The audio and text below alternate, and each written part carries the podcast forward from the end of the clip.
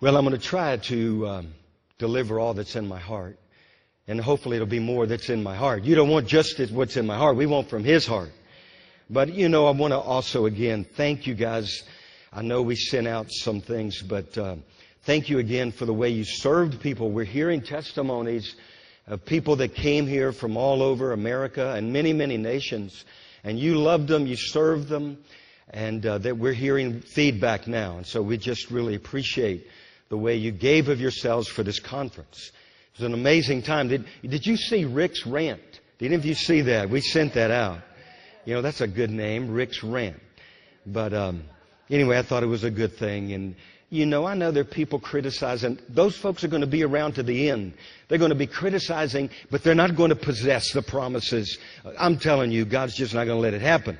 You don't go into the land with murmuring and complaining and critical spirits and judgmental. You know when you judge another, you know what you're actually doing? Setting yourself up as God. I know more than you, God, so I'm gonna, I'm gonna judge here. I'm gonna set it straight. And God's gonna just, you, you know, anyway, you should watch Rick's rant. I'm not gonna rant. No ranting. But I am gonna share what God puts on my heart. But it's an amazing time. Now, I know God is doing some incredible stuff. We're hearing things that are unexplainable. That's a good thing. You know, you know, if you can explain everything, it's probably not God. It's probably the religious system of the day that's set up to make you feel good about yourself. But if things are unexplainable, you know, unattainable, you know, that's probably God. Because they're attainable if he, if he, if he does it. Anyway, that's pretty good. Maybe we ought to just keep going. I just close all this stuff here. But anyway, I got to tell you about, you know, we do honor Rick Joyner's vision for the sabbatical. Now, some of you that just showed up here, the, someone from Oklahoma just moved here, a, sab- a church taking a sabbatical. You know, what kind of church is that? Well, God gave Rick that vision that it's a season and a time to let the land rest. Now, down in Fort Mill, they do the whole month. If there's five Sundays in a month, they do it. We don't do the whole month. I hope, you know, it's okay, but uh, we want to honor that time. But um, I think, you know, the final word is not out. And God can change everything. How many of you know that? But right now, what we're thinking is the first three Sundays or 21 days. You know, just not meeting. But you know, there, there's some good things too. It's like coming to the end of a semester. You know, you're coming to the end. Seven, July is the seventh month. August is what? The eighth month. What does eight represent? It's a new beginning. And so there's something about letting the land rest. It doesn't mean you let your relationship with God rest. You pursue the Lord even more. But then we come back together and there's a great celebration. And, you know, Rick has addressed this. People always asking, aren't you afraid of losing people? Well, you know, we're going to, that's going to happen. But we're really not that afraid of losing anyone. Because God sets the people in place, the ones He wants. We don't really want the people that are going from church to church. We would really them hurry up and go to the next church. But you know, those that are called to this family, called to the purposes of God here, then you're not going to run them off. The devil's been trying to run us off for a long time. And you know, there is something to that. Now, if you're not called, you probably will get run off. But if you're called, you ain't going to get run off from your family. How do you divorce your family? You, listen, God sets you in place. He puts brothers and sisters around you that He chose, and you're going to divorce them. That's the American church, and it's a stench in the nostrils of God. Anyway, I didn't mean to go there this morning. I'm going there. I'm going to say what He says. You know, when you've been around 30 something plus years, you don't give a rip who cares. You don't care who stops giving their tithe. You know, we only want the people that are called. The times that are coming, you don't want to be with a bunch of, you know, half-hearted, fence stragglers shopping around, you know. You go shop. There are many places. American church, God's going to shake the tar out of this thing eventually. And, he, and God let it happen. And we'll pick up the pieces, you know. I mean, would you say, hey man, you know, we knew the church was going to be shaken in America. We knew that a long time ago. Now, one more thing. Then I'm going to get to the word. You guys with me? You'd be a little patient. You love me anyway, right? I mean, I could, you know. But anyway, um, another thing. People say, What is your vision? All the time, what is your vision? And I have to be honest, I struggle with that sometimes. How can you write down the vision? How can you write? If God is God and He's as big as we say He is, if no eye has seen, no ear has heard, nor has it even entered into the heart of man the things that God has prepared for those who love Him, and He has revealed them by His Spirit, how can you, how can you write all that down and get it into a little box? You know, I've been thinking about that. Now I know what you should do is look what God is doing and then define it. You know, you, that's like an elder. You don't just appoint somebody as an elder. You look if they're elding and then you say you must be an elder because you're elding. You know what I mean? You do the stuff that's in the, you know, like a, a teacher. How do you know? You just go call somebody a teacher. What if they're a false teacher? Folks do that all the time probably. They raise up false teachers because they're looking for somebody to fill a slot. We're not looking for anybody to fill a slot. You look at those who have that gift, that anointing, and you recognize them, you must be a teacher. It's obvious the hand of God is upon you, but anyway, all that kind of stuff. And I'm just saying all that is, you know, if we look at the vision of what's God doing, you know, we, we're not Moravians. You guys watching, we're not Moravians. Most of us don't even know what we are. We came out of all kinds of denominations. We're just followers of Jesus around here. We don't even want any label. We don't want, don't, don't label us. But anyway, you know, you look around and, and we are in Moravian Falls, so we want to be a people that honors that. You know, the Moravians had this vision or this, uh, their, the heartbeat of the Moravian movement that the Lamb would not re- lose the reward of his suffering. But also they were big in missions. This church is unique. We have so many people going on mission trips. And we want, we want a lot of people to go. You guys that are not going, you need to go. You need to go on a mission trip. Our youth are getting ready to go to Haiti. It's going to be an amazing time. They came, they needed a lot of money. Now back at the beginning, it looked like a lot of money, didn't it? Did you get it all? You got it all and more. God is faithful. God is faithful. So also as the, uh, you know, the Moravians were big in prayer. They had a hundred year prayer meeting. But it wasn't a meeting. They would pray from their homes. But you know, I, we're trying to pursue that Moravian lampstand. And somebody gave us a word one time. They said, you would have enough intercessors to fill a 747. You remember that? And we've been wondering, okay, God, when's that going to happen? You know, all these prophetic words are nice, but if they don't happen, what good is it? You know what I mean? It dawned on me this week. We got way more than are filling a 747 through the presidential prayer watch. I had no idea. There are people all over the nation praying, joining us.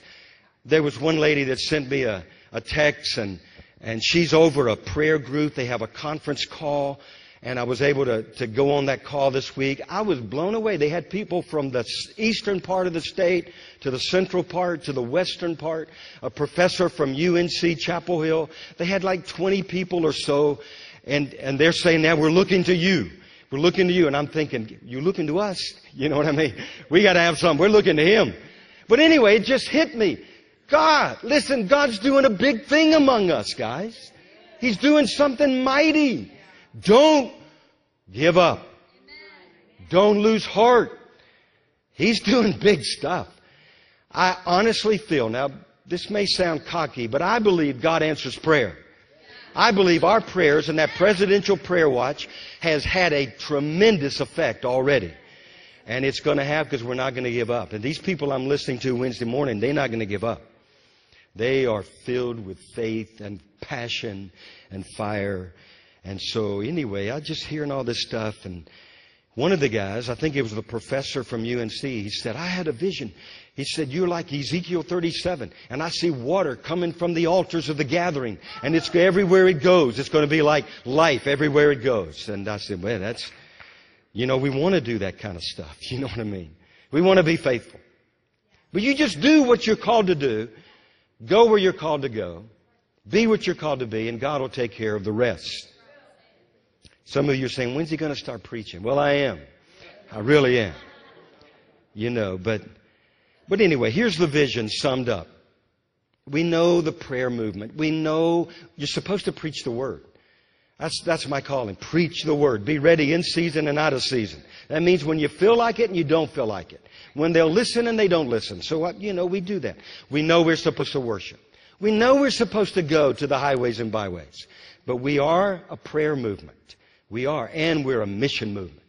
And I'm telling you, we hadn't even seen half of it. Amen. Can I tell you that? But the main thing is this eye is not seen, ear is not heard, nor is it even entered into the heart of man the things that God has prepared for those that love Him. So let's go for it. Amen. I'm going to show you a scripture. Now, we're going to look at some scriptures today. Is that okay? Look in Hebrews real quick, and then I'm going to get to the word. But Hebrews chapter 2. Because, you know, I ask the Lord sometimes things like this. Maybe you're thinking the same thing. But how come we hadn't seen all these prophecies fulfilled? God, there have been promises. You know, Bobby Conner said this place is going to be so full. In fact, they were about two weeks ago. They were so full, we couldn't get everybody in here. But I mean, on a constant basis, he saw people standing around the wall. How many of you remember that word? And, and so we've heard these things. I want to show you something. Hebrews chapter 2. Hey, Shirley, would you bring my glasses? They're in that case. You know, I can see without them, but sometimes if I've got them, I can see a little bit better. Anybody else like that? Sometimes. Sometimes I can't see as good with them. I don't know where, where they got these glasses. But anyway, you know, really sometimes I don't even, where do we get that? Walmart. No, we didn't get them at Walmart. We get everything from Walmart. Walmart has everything. No, they don't. They don't have everything. But anyway, this is, I'm going to answer that question. How come we're not seeing everything? How come? Well, can I show you something? All right, look in Hebrews chapter 2, beginning there in verse 6. But one testified in a certain place, saying, What is man that you are mindful of him? Or the Son of Man that you take care of him? For you've made him a little lower than the angels. And you look that up, it really means for a little while. You've made him a little lower for a little while. And then Jesus backs this up. He says, For you have crowned him with honor and glory, and you set him over the works of your hands, and you put all things in subjection under his feet. Now that's a word to us. All things are under subjection right now under our feet. Cancer, all these things that we're praying for, believing, and yet sometimes we don't see immediate answers. So what are you going to do? Quit? Give up? No. So look in verse 8. For in that he put all things in subjection under him, man. That's the context here. He left nothing that is not put under him. But now, now, say now. We do not yet see all things put under man. It doesn't look like it, God. But verse 9 is the key. But we see Jesus. There it is. So I don't have to, if I don't see everything that I think God's supposed to be doing the way I think He should do it. But we see Jesus, who was made, even Jesus, a little lower than the angels when He was all man, right? He was all God and all man. So He's referring to His manhood, that aspect, the God man. But we see Jesus, who was made a little lower than the angels for the suffering of death, crowned with glory and honor, that he, by the grace of God, might taste death for everyone. In other words, even Jesus was made a little lower than the angels for a little while, but then he was highly exalted. Was every prophecy spoken over his life fulfilled? Every one of them. So I'm going to believe God. And let me tell you, you believe God too. There have been promises spoken over your life until then, just keep your eyes on Jesus. That's what that scripture says. I see Jesus. How many of you have a big Jesus? You don't have the little one, do you? James, I know you don't, Micah, you don't have a little Jesus in you. You got a big Jesus. And he's the biggest one that's ever been. Okay, well, let's pray, and then I'm going to just share some things from the scripture because I need to back up some stuff that we've been talking about because we're going to need it. We're going to need this. I, I gave up. I don't, man, I'm not here to make a show. I'm not here trying to, you know, we don't want any reputation. How many of you agree? We don't want a reputation. You can throw our reputation in the dump. We don't give a rip. Jesus was made lower than an angel. He even endured the cross. So we don't care about a reputation. We just want to do His will. We just want to know Him. We want to be used so that He might get glory. And when you do the Father's will, He gets glory. And you gain an entrance into heaven because it's only those that do the Father's will. Remember Matthew chapter 7. It's not everyone that says, Lord, Lord. You know, they don't know Him. Not everybody. There's a lot of Lord, Lords in churches in America this morning. But it's only those that do the will of the Father. And so we know that. And um, let's just pray. And then, Lord, we just thank you for this morning. God, we thank you. We don't have to be anything. We don't have to look like anything. Lord, we thank you that there are some things, many things we do not totally, we don't even, we don't even care about our understanding. Lord, you said, don't even worry about it. In all your ways, acknowledge Him. And so we acknowledge you. We don't even trust in our understanding. And Lord, we thank you there are things that we've not seen that you promised us. But God, we see Jesus. We see Him. And we know that He's faithful. And every promise spoken over His life was fulfilled. And so it will be over us. And so, Lord, we just thank you again for using us in this conference. We wanted you. We, we wanted just to serve people. And, and Lord, you gave us the grace to do it. And we thank you for the fruit that will remain and uh, produce a great harvest. And Lord, it looks like to me we could be used many more times like that in, in many, we could ha- usher a bunch, I mean, host a bunch of people. So Lord, we're just a willing, we're available. Lord, it's your agenda. It's what you're doing in the earth. But Moravian Falls is open for business. We're open for your business, Lord. And so whatever the Father's will is, let it be done. And we yield to you and trust you. And we thank you that you're teaching us things so that when the enemy rises up, we will not fail. In Jesus' name, amen. Now, one more word about vision. It had to do with yesterday, too, being on the streets. Remember 1 John, it says, As he was in the world, so we are to be. You want to know our vision? There it is.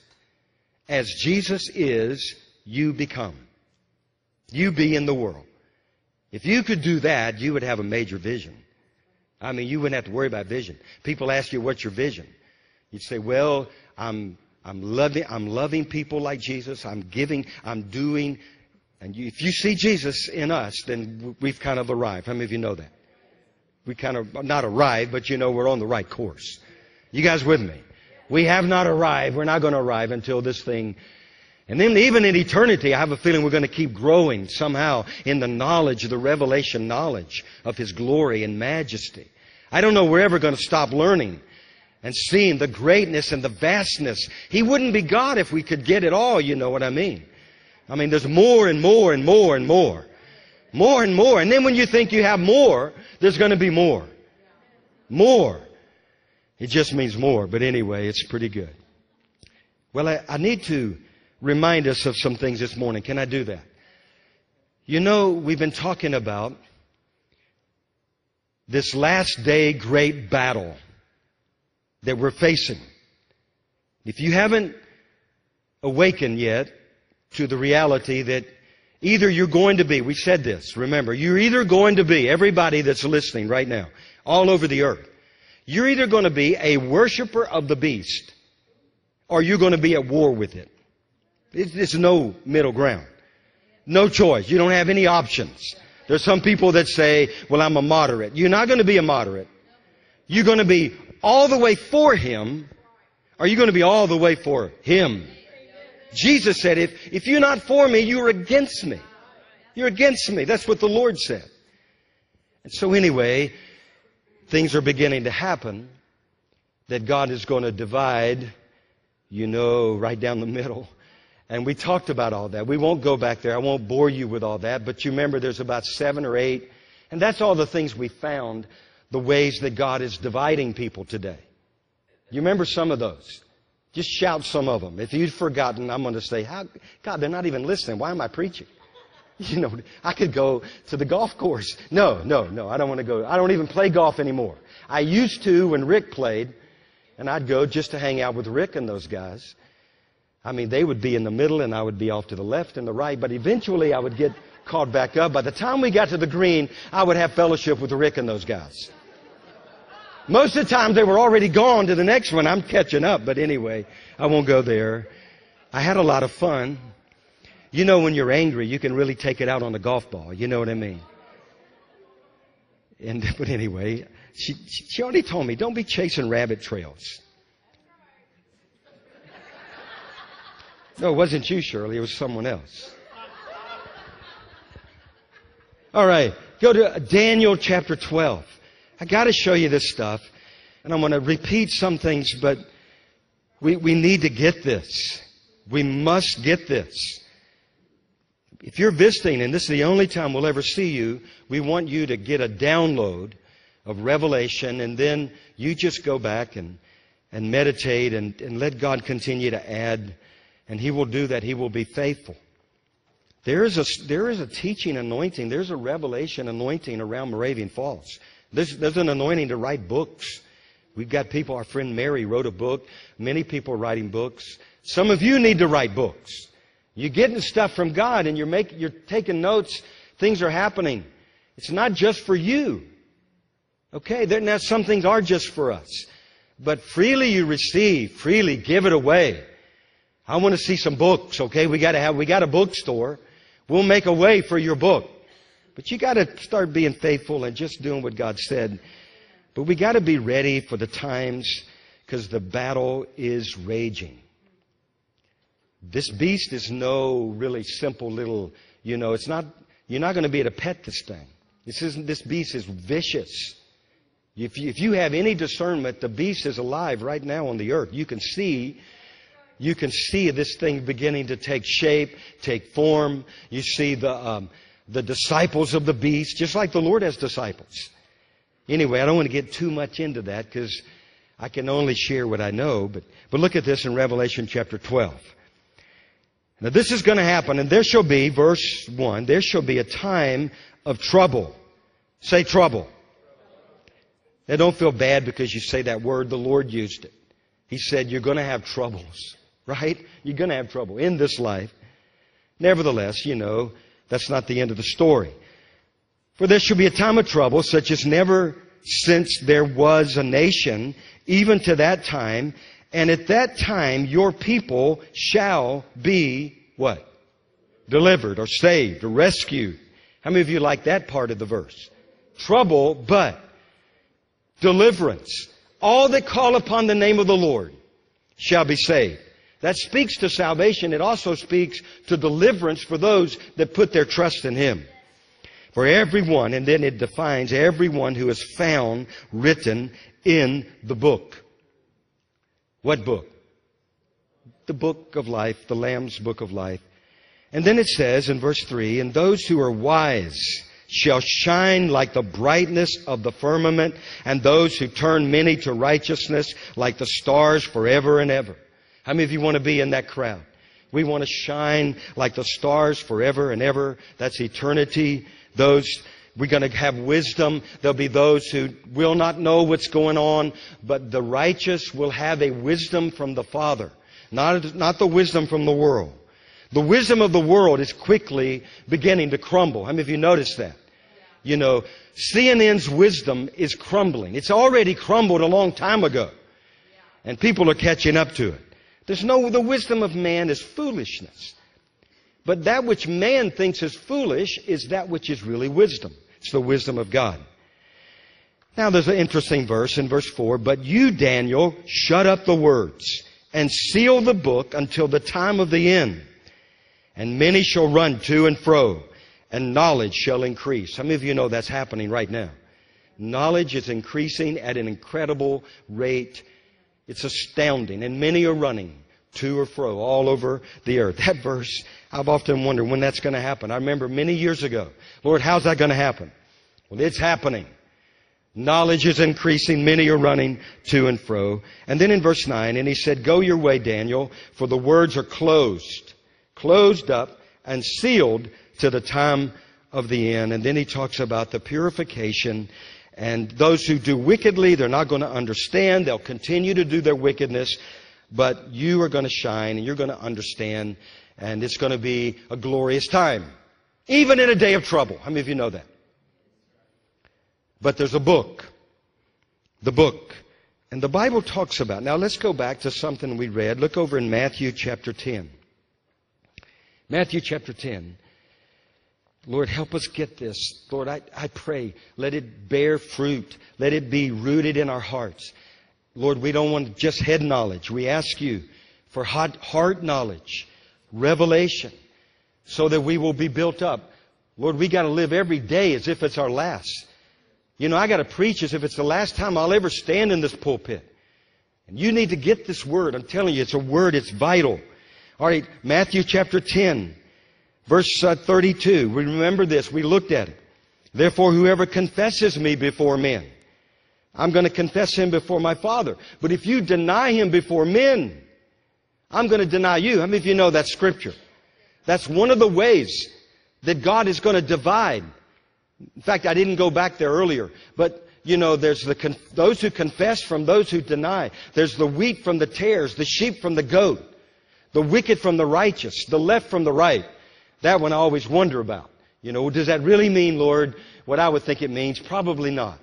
But he is going, you know, because I know there are folks on the left that are going to be a part of this great ingathering and great purpose of God in this hour.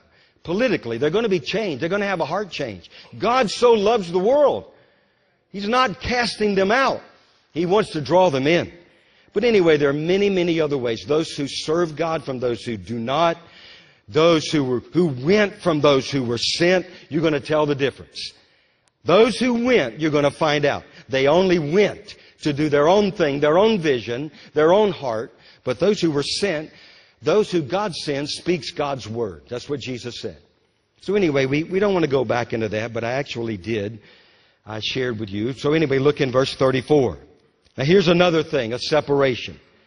Remember we read this. How many of you remember this? Do not think. Now this is the Lord speaking.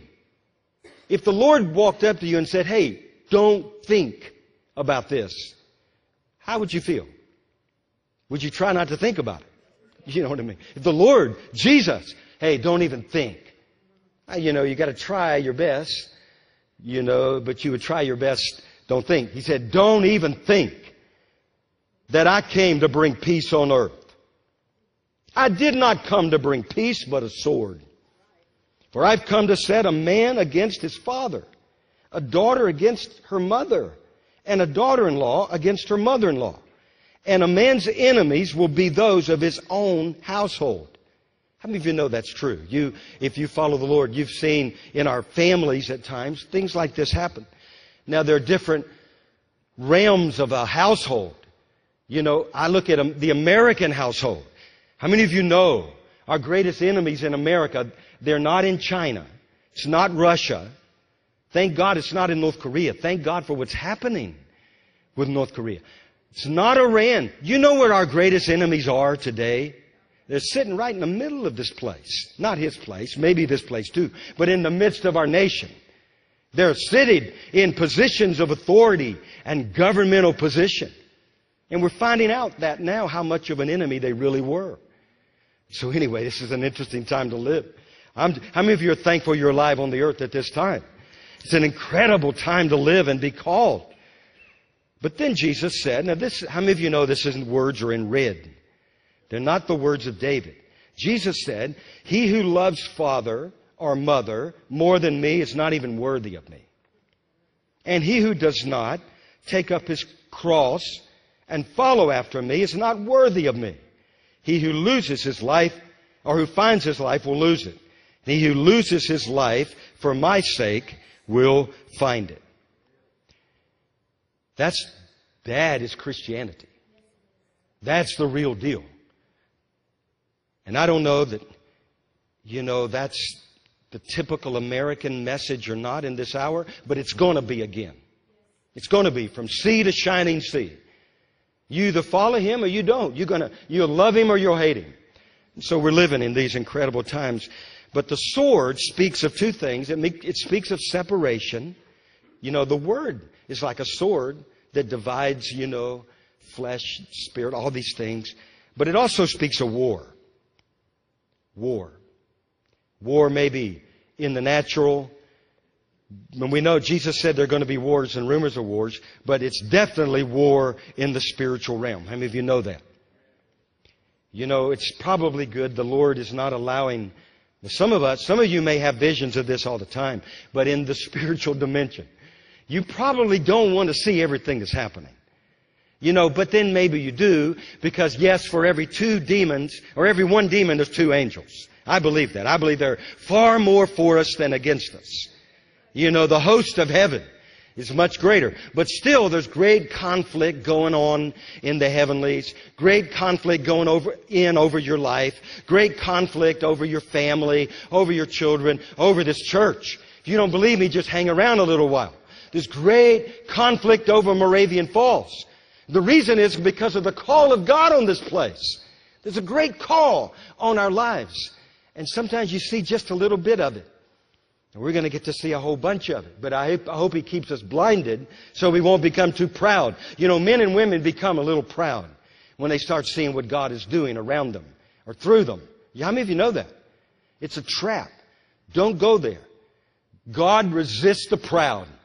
You want to be resistant of, of God, then just become a little proudful. So a good prayer is, God, keep me humble. And then he'll say, well, I can, but it'd be better if you humble yourself. Humble yourself under the mighty hand of God. How many of you know that'd be better than if God humbles you? Because when He humbles you, He really does humble you. And He's a good God, but His ways, He's a, every son that He loves, He disciplines. You know, if you look up the word discipline, you might want to think twice about joining the crowd of, a of being a Christian. Because it means scourge. He's a father that'll beat the tar out of you, you get out. Because he wants you to walk in the ways that he has for you. Some of you don't know about all that stuff, but just read the Bible. It's all in the Bible. If he loves you, he disciplines you. You want the discipline. Don't reject the discipline. Welcome. It just means that He loves you and you're one of His sons. And He wants the best. Listen, it's, you know, they taught us don't discipline your children. How good did that go? How, how'd that work out in America?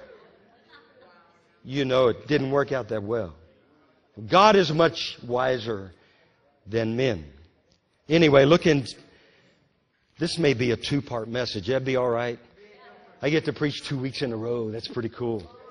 That's pretty cool. I, and then, uh, so that would actually be all right. Because we have this conference going on at Fort Mill this week, so I could spend time hanging around with the guys. Hopefully they won't go to the golf course, you know what I mean? Because I, I, you know, I just, what they, slice hook, slice hook, slice hook, dub, whatever. All right, stay the course, David. Psalm 140. Yeah, that's it. Stay on the course. That's the goal of the game. Stay on the course. Don't get off the highway. I mean, get off. What are you doing? Anyway, I had a lot of fun in those days. We should go do that one day just to do it with the youth group. Go play golf.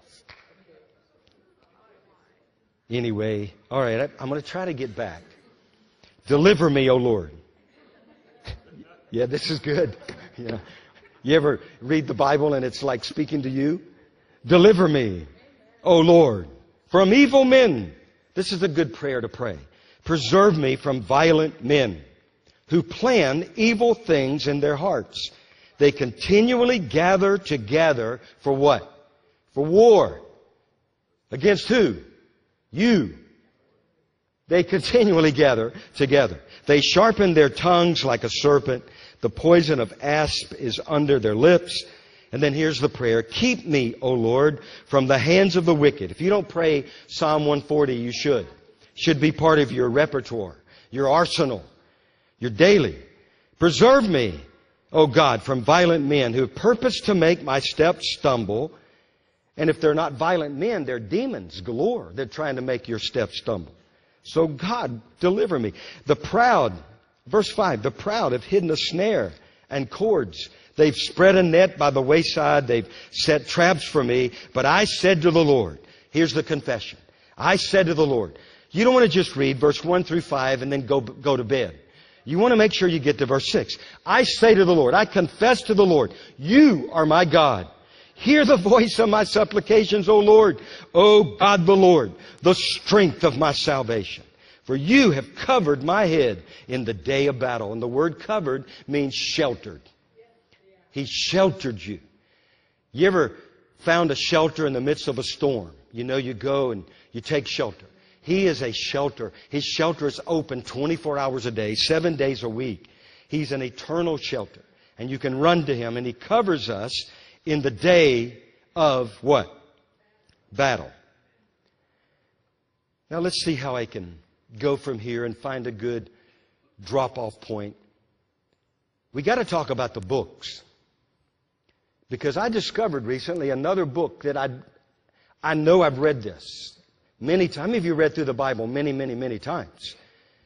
And I know I've probably seen it, but I had, I just, I don't know, I saw it about a month ago, and I'm still saying, God, what does it mean? I asked Sadhu if he ever saw it.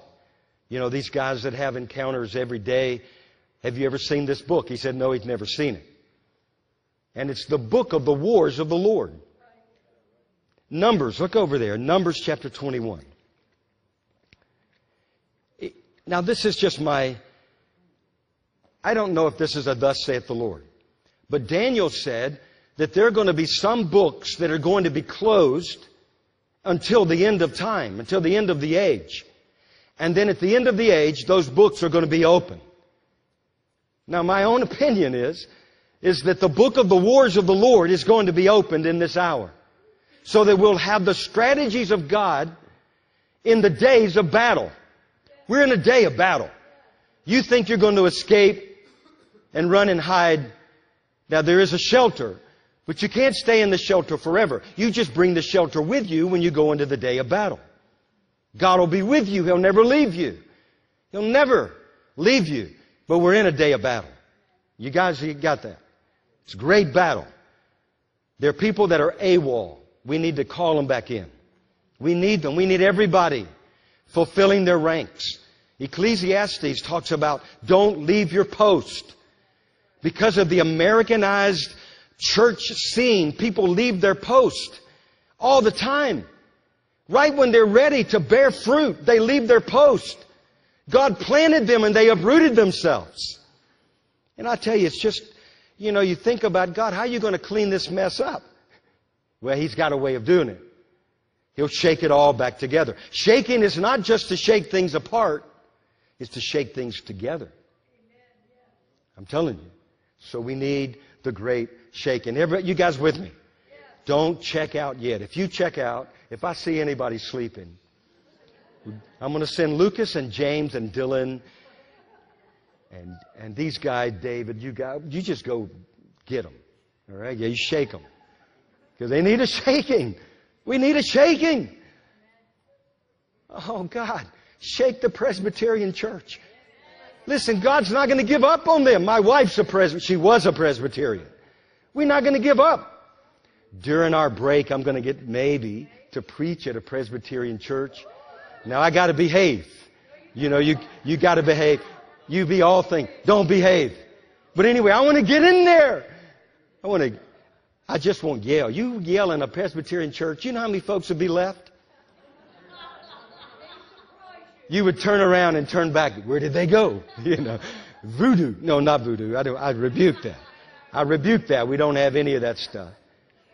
I guess that was in my mind because we were talking about Haiti. And the guy, I, the pastor we met, took on voodoo. And when they were going to re-sign this covenant with voodoo in Haiti, they, they actually, did you know that? They had a covenant with voodoo. This pastor went on national radio and said no to voodoo. Yes to Jesus over Haiti. And he proclaimed Jesus is Lord over Haiti. And the government did not re-sign the covenant with voodoo. Now he almost lost his life, but he didn't. God rescued him supernaturally.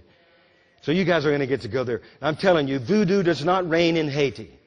Jesus reigns. You carry the truth. You carry the power of God with you. See the dead raised. They're dying all the time. You know, there's stuff going on. Demons, people are captive. You have the authority. You have the answer. His name is Jesus. Okay, let's get, I'm going to wrap it up, but you got to go to Numbers 21. Here's how we'll, we'll wrap it up in this chapter. And everybody said, Amen, right? Now it's interesting what's going on in Numbers chapter 21. They're in battle. They're great battles that are happening. In verse 1, it says, Then he fought, speaking of the king of Arad, the Canaanite, and speaks about fighting against Israel. And they took some of them prisoners. So Israel made a vow to the Lord. If you will indeed deliver this people into my hand, then I will utterly destroy their cities.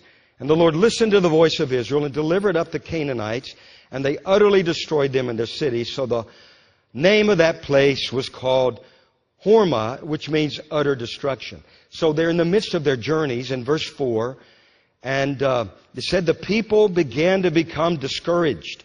You know what the word discouraged means? Impatient. The people began to grow impatient. They're on the journey to the promised land. They're having battles, big time battles. They know the promises are ahead. So they begin complaining against Moses and against God, and they began to become impatient. How many of you know what I mean when I say impatient? You ever get impatient? Let's confess. Oh, the confess impatience. We have impatiens growing in our front yard. We used to, but that's not the kind we're talking about. They don't, we don't want them growing here. You know what I mean? But they're actually, is that what they're called? It's close. I got it. They're, they just, they're different colors. Anyway, so they journeyed and they became discouraged and they start speaking against Moses and against the Lord. Now this is serious in verse 6. So the Lord let them get by. No, look what he did. The Lord, say the Lord. The Lord sent fiery serpents among the people. And they bit the people. And many of the, of it, the people of Israel died. That sounds like a serious God to me. Serious. It's not the play Santa Claus that we often hear about. Give me this, give me that. Do this for me. Do that for me. That sounds like a pretty serious God. Because the wrath of God is a serious thing. That's why Jesus went to the cross. We always have to point people when you show this to people. You say, well, how does that relate to today? Jesus took upon himself the ultimate full 100% wrath of God. You're going to be in for the wrath of God unless you turn to Him. The answer is the cross. It's the cross whereby men are forgiven of their sins. We're justified. And justified means just as if you've never sinned. And so God cleanses us, forgives us at the cross. But still, He's a serious God. Verse 7, Therefore the people came to Moses, we have sinned. And we've spoken. So they went to Moses, take away, would you pray that these serpents will be taken away? And then you know in verse 8 and verse 9 is where they set the, the serpent on the pole, the bronze serpent, and you know what that represents today, right? Healing or medicine, and that we have that today. And then in verse 10, they moved on, they camped, they're journeying, and then in verse 14, therefore it was said in the book of the wars of the Lord. And then it goes on. You can read now. Before I talk about the book of the wars, and then we'll wrap it up. But in this journey, there were wells that had been dug, but evidently something had happened.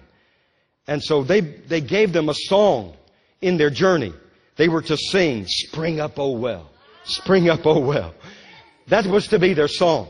You know, people are doing that today. There are wells in nations that have been somehow covered up clogged up, whatever, and they're going to these places and they're singing and God's springing up. But you know where the greatest wells are? Right here. The well in you is a well of living water. Spring up, oh well. When that well begins to spring up, watch out America. Watch out Israel. Watch out Jordan. Watch out Iran. Watch out Russia. Because the church is coming alive. It's the Spirit of God. The Holy Spirit's rising up in people. That's a pretty good song if you think about it. Spring up, oh well. We used to sing a song like that. Spring up, oh well, down in my soul or something like that. You remember that? It's good stuff. When that well springs up, a lot of thirsty folks are going to find something to drink. But anyway, so they're continuing on into, uh, look in verse 18, and they go to this place called Matana, which means a gift. So on the journey that we're on to the promises of God, the promised land, the fulfillment of all that He's spoken, you know, God gives gifts along the way. I mean, there's enough. Jesus is the greatest gift.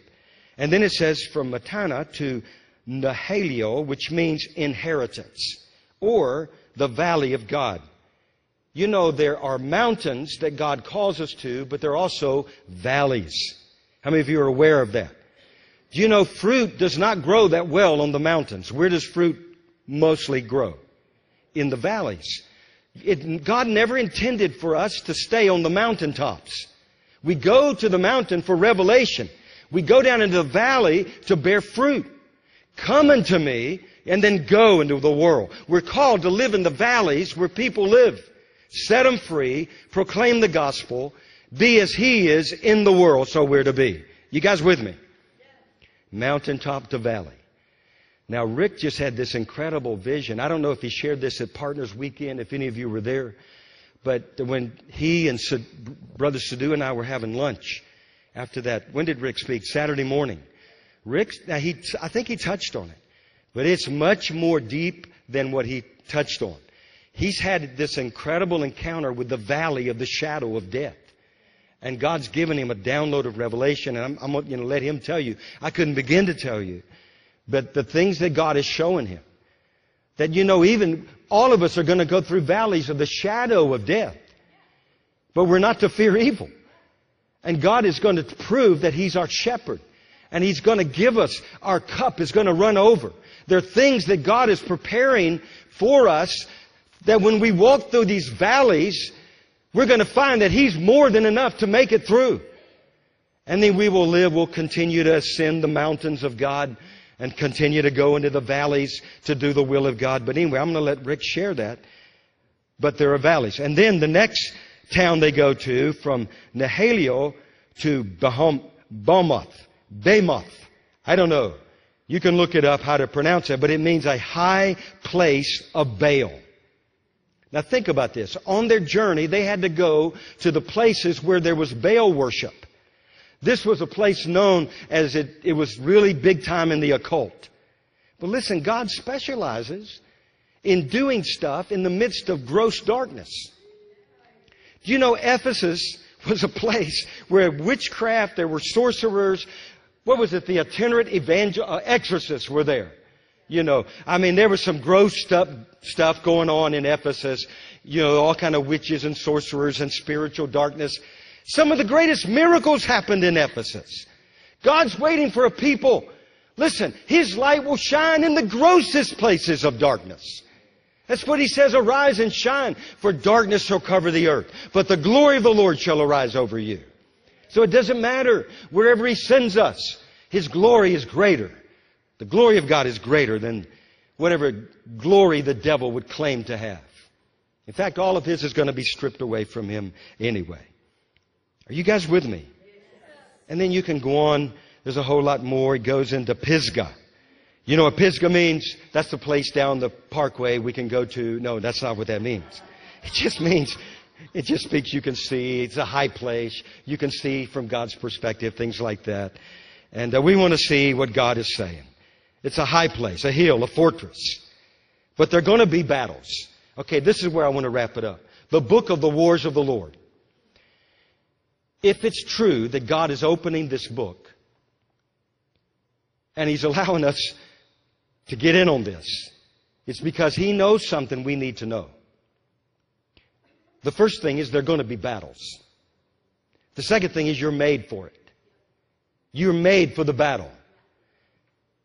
You know how the Marines get ready to go into war. They get them ready to go. They give them war, don't they? They send them through hell to get them ready for hell. You know what I'm talking about? They get them ready. Get them ready. They send them into the valleys. They get them ready. Well, anyway, what are the book of the wars of the Lord? Because if this is real, you, you hear me saying, I don't know if this is one of the books that are being opened at the end of the age. You know, I mean, who are we to say that? You know who we are? We're the sons of God. The sons and daughters of God.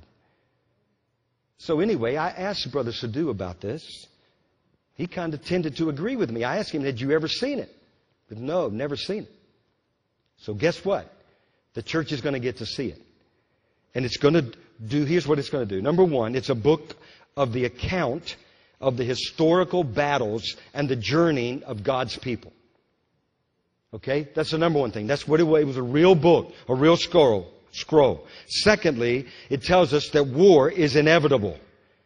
It's inevitable. You know, I've shared with you how the first prophetic word I, I remembered in my life was that you would never be a dripless candle. Remember I shared that. That wasn't the first prophetic word I've ever received, and I just recently remembered. You ever recently remembered something? You know, you thought you remembered correctly, and then you realize, oh, wait a minute. My memory is flawed. Actually, I remember something. The first prophetic word I ever received that I can remember. I'm in seminary, a Baptist seminary. I'm not a threat to anybody. You know what I mean? And so these Methodist churches in the New Orleans area, evidently they couldn't get enough youth pastors, so they came on campus to interviewing some of the Baptist guys and see if they would come work for them. And I was one of them. So I'm working at Gretna United Methodist Church as a youth pastor and an associate pastor. First, you know, church experience. That's the place. Can I get off one rabbit trail? That's the place my, now I preached back home, but the first time I preached there, I'm standing behind, they had a big pulpit. And I'm standing behind, and I look down, and my fly is open. The first time, it's, it's totally open. Now the pastor's gone. And in that kind of church, you got to go back to the door and greet all the folks at the end. You know what I mean? You can't stand up here. You, you could lose your, you, you, get fired. You got to go back there. Oh, wonderful message. Wonderful. You know, God bless you. They're just telling you what you want to hear. You know what I mean? Stuff like that. But anyway, that's another story. But I thought, what am I going to do, God? This is serious. I'm, you know, I keep looking down. God, I'm in trouble. They're going to fire me here. So anyway, I get the good, gigantic Methodist hymnal and cover myself up. And I'm walking, I walk back to the door. And anyway, I'm shaking hands. And some people tried to grab my other hand. They could not grab my other hand that day. It ain't going to happen. They're not going to grab my left hand. It ain't going to happen. Anyway, anyway, I'm just telling you, life is fun in ministry. It's a blast. You don't even have to act holy. I was holy that day, but it's not the kind of holy I wanted to be. Anyway, I don't know how I got off on that story, and Shirley will tell me David, that was ridiculous telling them that story. But anyway, I know what I'm saying. I'm trying to wrap this thing up here. The first prophetic word is they invite me to this guy. His name is Samuel Doctorian. Anybody heard of that name? Samuel Doctorian. He's speaking at another Methodist church. He was not a Methodist.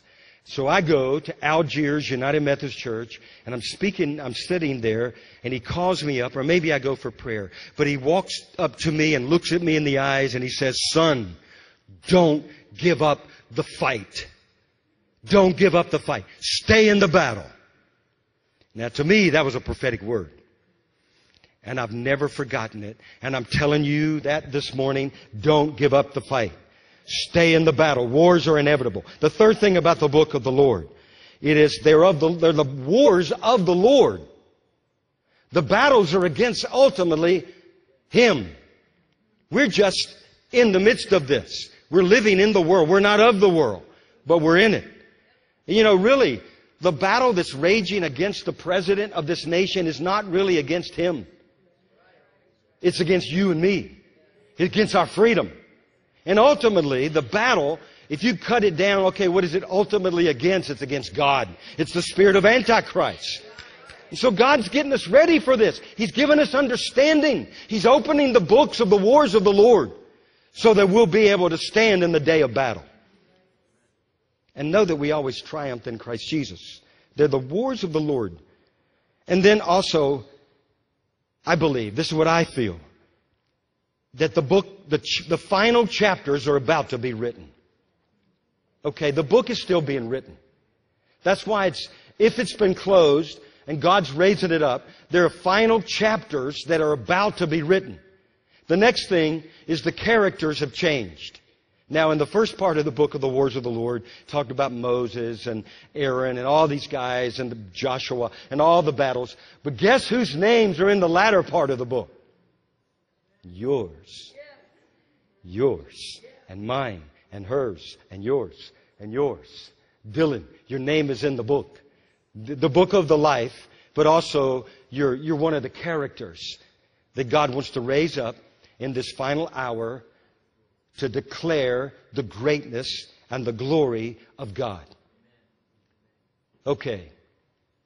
We'll do part two later. God, how are we going to survive? You know what I mean? These are big battles. How many of you know God has left some of the giants in the land for purpose? It's for purpose. So that you and I would declare His glory to a generation that needs to see that God loves them and that His power is greater than any other. Amen? I want to just pray. I don't know what God wants to release, but let's just let, we need the Holy Spirit. And that's enough of my talk. If I kept on talking, it would be, it'd be me talking. Holy Spirit, come. Holy Spirit, Spirit of God, Holy Spirit of God, rise up in this place, O God. Rise up in this place, O God. Rise up, O God. Rise up, O God. When you rise up, your enemies are scattered. Let's just, let's just stand. Just rise up. I'm just going to pray, whatever God, but let's, let's just worship. Go ahead and play something, guys. Thank you, Lord. Let's just wait on Him for just a little bit. Lord, we honor you. I didn't mean to say just a little bit, God. We wait on you. It's our whole life. This is our journey. And those who wait on you, well, they're not going to grow weary.